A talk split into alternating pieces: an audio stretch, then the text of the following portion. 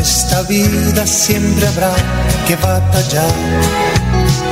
Ya nada es fácil, nos ponemos a pensar. La Iglesia Centro Evangelístico Maranata presenta su programa Una voz de esperanza en medio de un mundo abatido, trayendo salvación y consuelo para tu vida.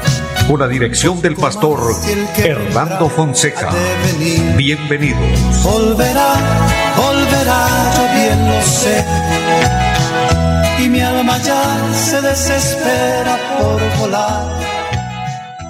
Muy buenas tardes a todos, amables oyentes, es un gozo saludarles, darles la bienvenida, por supuesto, a este su programa, Una voz de esperanza. Es una bendición que Dios nos regale un nuevo día, una nueva oportunidad para disfrutar de su bendición, disfrutar de la vida y la salud, y en este momento disfrutar de un momento de un tiempo de bendición de la palabra del Señor. Saludo a mi amigo André Felipe, quien está en la parte técnica, y a cada uno de ustedes, queridos oyentes, motivarles para que continúen con nosotros. Este tiempo es un tiempo de bendición, un tiempo donde estamos esperando la palabra de Dios como un aliciente para nuestra vida. El Señor dijo, las palabras que yo os hablo son espíritu y son vida. Y es una bendición que la palabra de Dios eh, es la que nos bendice, la palabra de Dios es la que nos motiva, la palabra de Dios eh, ilumina nuestro camino. Bien decía el salmista David, lámpara es a mis pies tu palabra y lumbrera a mi camino. Así que, amados, eh, una bendición grande para todos aquí en nuestra bella ciudad de Bucaramanga y toda el área metropolitana en las veredas, en los campos, en todo lugar hasta donde llega esta señal. Dios les bendiga. Y a los que nos siguen a través del Facebook, muchas, pero muchas bendiciones a todos, a los siervos, a las siervas del Señor, a todos. Es un gozo grande que estemos ahí conectados y que la palabra de Dios eh, nos siga cada día guiando y nos siga bendiciendo. Vamos a orar a Dios, vamos a presentarnos delante de Él implorando su favor, pidiendo su misericordia, la gracia y la misericordia del Señor el grande cada día con nosotros y dice la palabra de Dios el capítulo 1 de la carta del apóstol San Pablo a los colosenses, versículo 12, con gozo dando gracias al Padre que nos hizo aptos para participar de la herencia de los santos en luz el cual nos ha librado de la potestad de las tinieblas y trasladado al reino de su amado Hijo, en quien tenemos redención por su sangre, el perdón de pecados. Amén. Dando gracias con gozo, con alegría a nuestro Padre Celestial que nos hizo partícipes de la herencia de los santos. Así que vamos a darle gracias a Dios, dando gracias por nuestra salvación, dando gracias por, por el perdón de nuestros pecados y por ende aquella persona que necesite ponerse a cuentas con Dios y que reconoce que necesita el perdón, este es un momento preciso, oportuno para orar y suplicar al Señor su misericordia. Así que vamos a orar. Padre y buen Dios que esté en el cielo, le damos gracias. Es un privilegio poner nuestra vida en sus manos, poner este programa, Señor, bajo su voluntad y que seamos guiados y que seamos dirigidos por el Espíritu Santo. Bendice a todos, Dios, bendice a cada oyente, bendice a cada persona allí, los que están en esta hora conectados. Bendíceles, Dios, que la gracia de Dios, que la bendición de Dios sobreabunde en sus vidas. Trae paz a los corazones. Pedimos perdón y misericordia porque somos humanos y fallamos, pero creemos y confesamos la palabra, que la sangre de Jesucristo, su amado Hijo, nos limpia de todo pecado. Eterno Señor, pedimos sanidad para los enfermos, consuelo para el que está triste, libertad para el cautivo, Señor. Pido bendición en abundancia a Dios para esta emisora y los medios por los cuales este programa se realiza, y con todo nuestro corazón suplicando que tenga misericordia de nuestro país, que tenga misericordia, Señor, de Colombia y el mundo entero. Padre, ayúdanos. Lo suplicamos en el nombre de Jesucristo Dejando todo en sus santas manos, confiamos en ti, oh Dios. Amén. Y le damos a ti toda la gloria. Amados, qué bendición poder orar poder hablar con el Señor, poder eh, disfrutar de paz en nuestro corazón, porque cuando hablamos con Dios, Dios transmite paz para el alma, paz para nuestro corazón, para nuestro espíritu. Nos refugiamos y nos regocijamos en Él.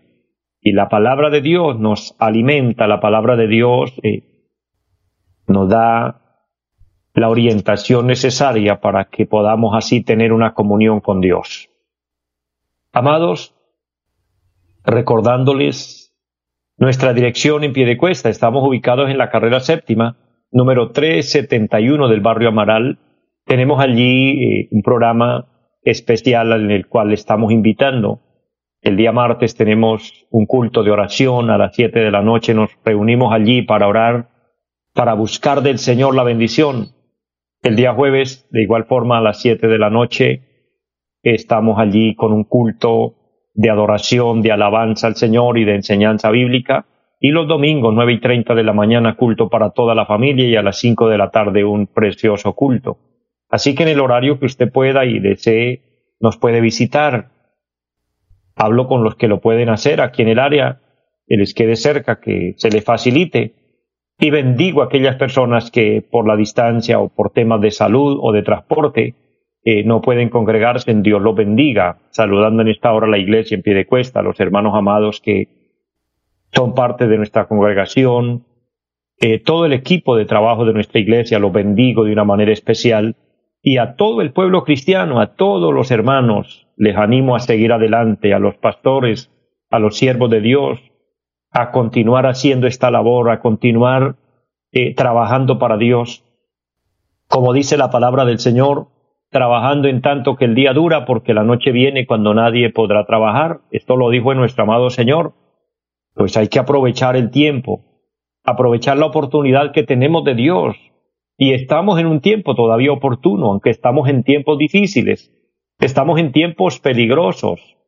Eh, todo esto en base a que está cumplida la palabra profética de Dios.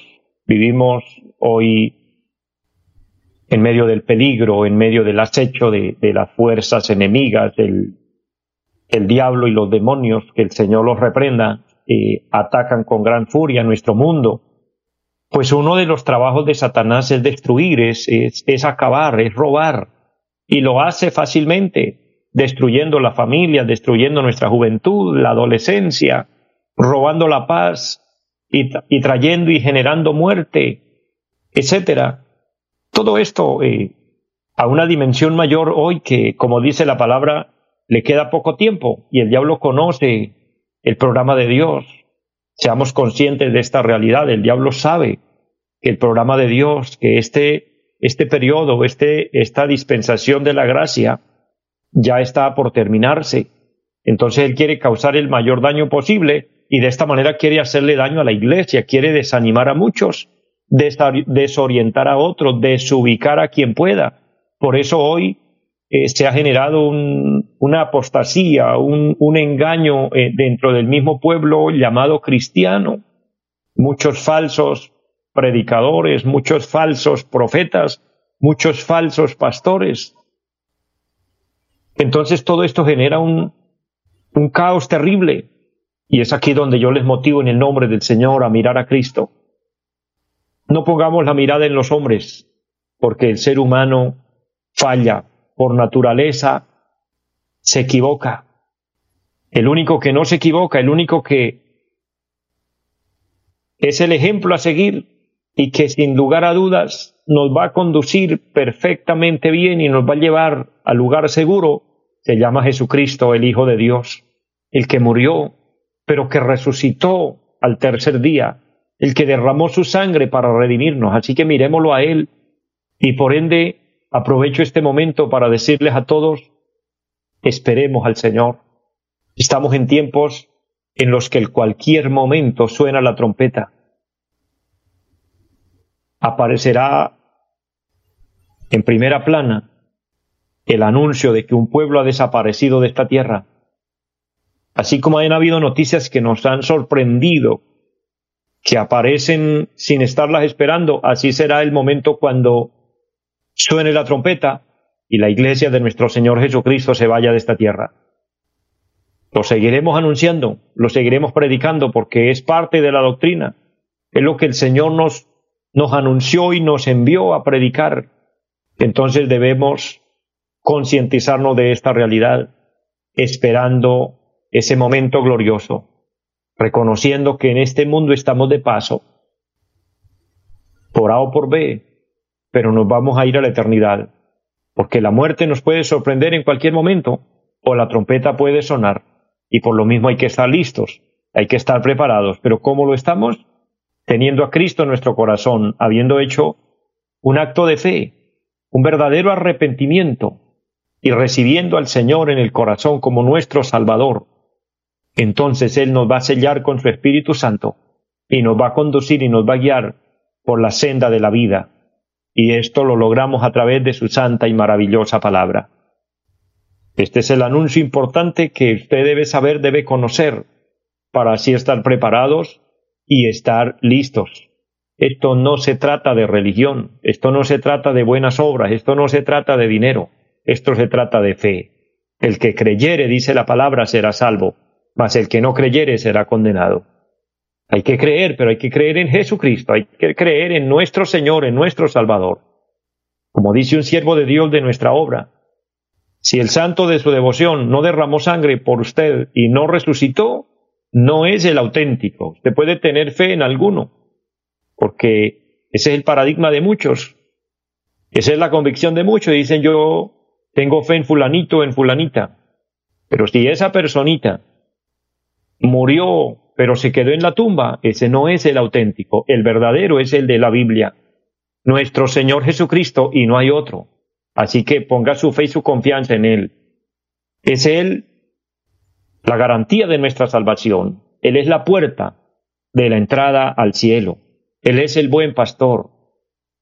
Él es la luz del mundo. Él es la verdad, Él es el camino. Amados, quiero dejarles una reflexión en su corazón, quiero compartir de la palabra de Dios, lo que significa disfrutar de la esperanza en Dios en medio de la incertidumbre o cómo hacemos activo esto en nuestro corazón, cómo podemos apropiarnos de una esperanza viva.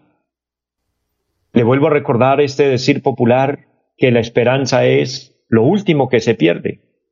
A veces la misma fe puede opacarse, la misma fe puede marchitarse, porque hay momentos en la vida, y tenemos que reconocerlo, que como el apóstol Pedro estamos tan guapos, tan fortalecidos en fe, que somos capaces de caminar sobre el agua. Recuerde que Pedro, el apóstol, en una ocasión se sintió tan fortalecido que caminó sobre las aguas, pero caminando sobre las aguas vio los fuertes vientos fue invadido por la duda y se hundió y tuvo que clamar, sálvame maestro, porque perezco. Entonces, es una realidad en la vida y muchas veces pasamos por encima de circunstancias difíciles, nos sentimos fuertes, pero hay momentos en que somos golpeados por la prueba, por las dificultades, adversidades de la vida, enfermedades, etcétera y nuestra fe alcanza a opacarse y pensamos, bueno, ¿será que Dios no me oye? ¿Será que mi oración no es eh, aceptada? ¿Será que no estoy obrando bien? ¿Será que no estoy eh, haciendo la petición correctamente? Etcétera. Se puede presentar en la vida muchas circunstancias en las que nos sentimos con una incertidumbre terrible, pero aún en medio de esa incertidumbre podemos mantener una esperanza, anhelar, que un milagro puede ocurrir, que algo puede pasar. Y efectivamente, eso es lo que quiero dejarle hoy en su corazón, que la esperanza en medio de la incertidumbre es posible. Que usted puede estar en un momento muy difícil, muy complejo, pero si nos apropiamos de las promesas de la palabra de Dios, de lo que el Señor nos dice, si nos aseguramos de estar bien con Dios, entonces tendremos la seguridad de, estar tranquilos, de disfrutar de paz, de alegría. Y esto lo podemos eh, extraer de un estudio bíblico. En la carta a los colosenses que estamos analizando este tema, el capítulo 3 nos habla de unos pasos importantes, unos pasos indispensables para tener una esperanza en medio de la incertidumbre. La incertidumbre nos golpea frente a crisis financieras. Es decir, que por una o por otra razón vamos a ser golpeados. Puede haber una crisis financiera en una, en una nación, en una ciudad, en un departamento, etcétera, en una familia o inclusive en una sola persona. Puede estar pasando una crisis financiera y eso le genera un caos puede venir por medio de una enfermedad. Y hablo esto para que usted, mi querido hermano y amigo, todos los oyentes, eh, se puedan identificar con esta realidad. La incertidumbre viene, le recuerdo, por una crisis financiera o por una enfermedad o por la pérdida de un ser querido. Esto le puede ocurrir a cualquiera. O cuando aparecen problemas familiares, desacuerdos entre familias. A veces hay discusiones y hay peleas entre hermanos, entre padres con sus hijos, entre esposos, etc. Hay momentos que enfrentamos crisis nacionales, problemas de la nación, como lo que estamos en este momento enfrentando, mirando un panorama terrible, un panorama que es bastante desalentador, una confusión. No hay un acuerdo hoy entre, entre la sociedad, entre los ciudadanos de nuestro país, cuál será la mejor decisión, cuál será la mejor opción. Eso, sin lugar a dudas, es una incertidumbre que invade el corazón de, de, toda la nación, por ah, eh, puntualizar en algo esa incertidumbre frente a la injusticia que vivimos. Eso lo vivió el, un salmista llamado Asad. En el Salmo 73 encontramos que él experimentó una, una, temporada, una etapa de incertidumbre terrible, porque él veía que los más malos estaban más arriba que, los más buenos. Y él mismo se consideraba bueno y decía, eh, otros peores que yo y los veo mejores que yo. Y eso lo afectó tremendamente hasta que pudo encontrar la realidad de, de salir de esa incertidumbre, pero no mirando a las personas, no mirando a la situación, no mirando el problema, sino mirando a Cristo, sino mirando al Señor. Y eso es lo que vemos en Colosenses capítulo 3. El apóstol San Pablo eh, nos da aquí unas, unas pautas importantísimas, porque número uno, en medio de la incertidumbre que vivimos, recordemos que nosotros estamos limitados y que somos impotentes frente a muchas cosas que uno pudiera las cambiaría, pero no está en nuestras manos el hacerlo. Entonces, valoremos que tenemos un Dios omnipotente. Este es el primer paso para tener esperanza en medio de la incertidumbre. Tenemos un Dios omnipotente, tenemos un Dios que todo lo puede. Entonces vengamos a Él, acudamos a Él con fe y supliquémosle y digámosle, Señor, esto que se nos sale de las manos, esta situación que no podemos nosotros solucionar, tú lo puedes hacer. Y como Abraham intercedió por Sodoma y Gomorra cuando ésta estaba a punto de, ser destruida por el fuego de Dios, así nosotros podemos interceder por nuestra nación, podemos interceder por la situación por la que cada uno individualmente eh, esté pasando, o por la ciudad, o por la familia, o personalmente. Pero es Dios la opción. Ahora, número dos, examinémonos bien que tengamos la vida de Cristo en nuestro corazón, pues el texto sagrado que quiero leer está en Colosenses capítulo 3, verso 1 y dice, si pues habéis resucitado con Cristo, buscad las cosas de arriba, las cosas celestiales pero el texto inicia diciendo, si pues habéis resucitado con Cristo. Examina tu corazón, querido hermano, querido amigo, si en realidad usted tiene la vida de Cristo en, en usted, en su corazón, valga la redundancia. Eso significa que usted le pertenece a Cristo, que podamos decir, como dijo el apóstol Pablo, ya no vivo yo, sino que Cristo vive en mí. Ya no son nuestros impulsos, ya no son nuestros antojos, ya no son nuestros anhelos, sino que estamos sometidos a hacer la voluntad de Dios. eso implicará que Cristo está en nosotros cuando nos sometemos a la voluntad de Él. Cuando le decimos, estamos rendidos a tus pies y no se haga lo que yo quiero, sino lo que tú quieres. Cuando puede una persona tener esa, esa cualidad o esa bendición tan grande de que sea Cristo quien lo gobierna, de que usted esté bajo la voluntad de Él, entonces usted tendrá una esperanza muy grande porque Cristo siempre estará a, nuestro, a nuestra disposición o en nuestra ayuda o vendrá en nuestro rescate. Y entonces podremos decir, como dijo el apóstol San Pablo escribiendo a los romanos en el capítulo 8, si Dios es por nosotros, ¿quién contra nosotros? Pero tenemos que examinarnos de que Cristo esté en nuestro corazón. Ahora, número tres, buscar las cosas eternas. El texto sagrado dice, si tienes a Cristo, si has resucitado con Cristo, busque las cosas de arriba donde está Cristo sentado a la diestra de Dios. Busquemos lo eterno, busquemos lo de Dios, busquemos la salvación, busquemos la paz de Dios, busquemos el perdón de Dios. Que tengamos de Dios, que seamos guiados por el Señor. San Mateo 6:33 dice, buscad primeramente el reino de Dios y su justicia, que todo lo demás viene por añadidura. Busquemos primeramente lo espiritual, tengamos en cuenta a Dios. El problema radica en que muchas veces buscamos primero la añadidura, buscamos en lo terrenal. Entonces aquí dice la palabra en el versículo número 2, sigue hablando, poned la mira en las cosas de arriba, las cosas de Dios, no las cosas de aquí abajo, de la tierra. ¿Qué es lo que hay aquí abajo en la tierra? Hay problemas, hay adversidades, hay envidia, hay odio, hay injusticia, etcétera. Hay muchas cosas, pero entre otro, hay hombres, aquí hay hombres. Y quiero recordarles, la solución no está en los hombres. La solución no está en ningún líder. La, solución no está en ninguna persona. La solución está única y exclusivamente en Cristo.